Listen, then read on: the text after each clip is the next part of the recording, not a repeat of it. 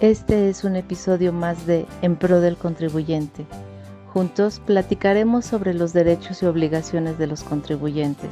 Suscríbete a nuestras plataformas y redes sociales y comparte nuestro contenido. Bienvenido. ¿Qué tal amigos de En Pro del Contribuyente? Les doy la más cordial bienvenida a un episodio más de este su podcast número uno en materia fiscal en México. El día de hoy les quiero hablar de una figura que posiblemente no conozcas o que eh, posiblemente no relaciones, ¿verdad? Con, tu actividad dentro de una empresa, negocio o establecimiento. Y, y esa figura es la responsabilidad solidaria. Y, y, bueno, quisiera empezar diciéndote que, que muchas veces somos responsables solidarios de una persona moral, una persona física, de alguna empresa, de alguna negociación. Y muchas veces no caemos en cuenta, ¿verdad? Pero bueno, eh, eso se debe pues a la actividad que tenemos dentro, ¿no? Dentro de, de la empresa, negocio, eh, establecimiento. Porque si, dicha empresa, negocio, establecimiento no cumple debidamente con sus obligaciones fiscales, a lo mejor por las actividades que tú desarrolles dentro de las mismas, puedes caer en esta figura, puedes ubicarte en este supuesto. ¿Sí? Y déjame te digo que, de ser el caso, pues esta situación te puede traer eh, muchos dolores de cabeza. Y te quiero comentar, ahorita se me viene a la mente un caso real de unas personas a las que les embargaron sus cuentas bancarias por el simple hecho de ser socios o accionistas de una persona moral, de una empresa. Pero, ok, esta figura sí está contemplada en el código, pero no puedes determinarla arbitrariamente. O sea, las autoridades fiscales no pueden determinar arbitrariamente de un día para otro, decir, ¿sabes qué? Fulanito es responsable solidario de las omisiones o de los créditos fiscales determinados a una empresa, negocio, establecimiento. Porque se da mucho el caso, créeme que sí, eh, tengo pues un caso real en el que a esas personas les embargaron sus cuentas bancarias. Y hasta la fecha no han podido, creo que ya pasaron más de 7, 8 años, hasta la fecha no han podido liberar sus cuentas bancarias. Esto porque la persona moral uh, de la que formaban parte como socios, pues debía unos créditos fiscales. Pero la autoridad arbitrariamente, sin fundamento, sin respetar formalidades esenciales de los procedimientos, hizo el embargo en una diligencia realizada a la persona moral, lo cual es totalmente ilegal. ¿Por qué? Porque el requerimiento fue enviado o dirigido a la persona moral. Entonces, eh, era a la, e, esa persona moral era la interesada que tenía que que responder por esos créditos fiscales. Pero la autoridad en esa diligencia determinó embargar las cuentas de personas físicas. Si me entienden la ilegalidad? No es lo mismo una persona moral que una persona física. Una persona moral tiene un representante. ¿sí? Una persona física, a pesar de que forme parte de la, de la persona moral, pues no era la indicada para que se le embargaran las cuentas bancarias. ¿Por qué? Porque la autoridad tuvo que ejercer sus facultades de comprobación, iniciar una visita, una revisión o auditoría fiscal a esas personas físicas para que respondieran por las omisiones de la, persona moral. Pero la autoridad no lo hizo. Entonces, de ahí surgió la ilegalidad de ese embargo de cuentas bancarias.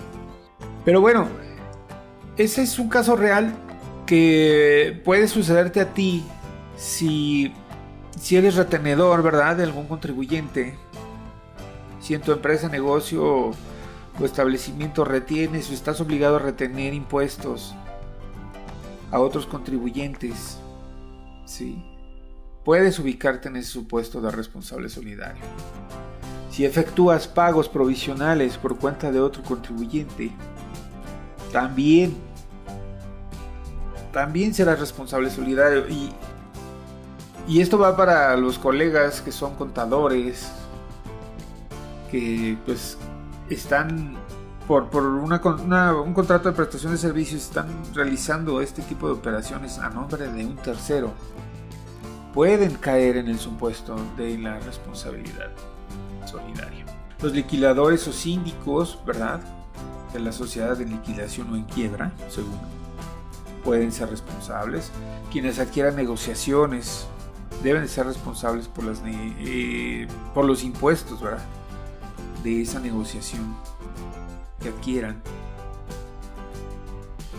Y, y, bueno, son muchos los supuestos, los representantes de los extranjeros aquí en México volvemos a lo mismo, o sea, son los que están encargados de cumplir las obligaciones fiscales de un extranjero. Entonces, si el extranjero no las cumple, ah, pues, ¿qué te crees? Vas a ser responsable, vas a ser responsable de esas omisiones. Vas a compartir esa responsabilidad. Si tienes un hijo menor de edad o cualquier persona que esté bajo tu tutela o tu patria potestad, vas a ser responsable de las omisiones sobre todo si son menores de edad, porque se da el caso que hay menores de edad que ya tienen su registro federal de contribuyentes y están tributando. ¿Por qué? Porque tienen una empresa, negocio o establecimiento a su nombre, realizado o formado o constituido con la ayuda de, su padre, su madre, su tío, su padrino, etc. Pues quienes ejerzan la patria potestad o la tutela, pues están obligados. Y, y son, como esos casos son muchos, los casos en los que puedes ser responsable. Por ejemplo, los socios o accionistas, como te lo decía en el caso, caso real, caso práctico, están, eh, pueden ser considerados como responsables solidarios. Aquellos que lleven la representación de las empresas o de personas morales o personas físicas, porque pueden ser considerados como directores generales, gerentes generales o administradores únicos ellos también pueden ser responsables solidarios. Entonces, pues sí te pido que estés al pendiente, ¿verdad? De las actividades que realizas dentro de una empresa, dentro de un negocio establecimiento. Incluso si eres socio, si eres accionista, si eres directivo, ¿sí? si estás a cargo de realizar pagos, de formular declaraciones, también, también vas a ser un responsable solidario. Y eso, bueno, te puede traer dolores de cabeza si tú no estás consciente de que tus actividades te pueden ubicar en ese supuesto. Entonces, si ya formas parte de una sociedad mercantil, un negocio, una actividad, un establecimiento, pues ojo, hay que ver que esas, esas actividades o no tengan que ver con, impuestos o con retenciones o con declaraciones o con pagos, ¿verdad? De impuestos. Ni ser representantes, directivos, para que no te ubiques en ese supuesto. Voy a ser sincero contigo, se da el caso de que en algunas sociedades mercantiles, en algunas empresas, pues resulta que eres apoderado y, y ni en cuenta, ¿no? Los trabajadores ni en cuenta. No dicen nada y no, no, no están conscientes, ¿verdad?, de la responsabilidad que eso conlleva. Pero bueno, este, los obligan a, a que formen parte de esa manera dentro de la empresa para conservar el empleo.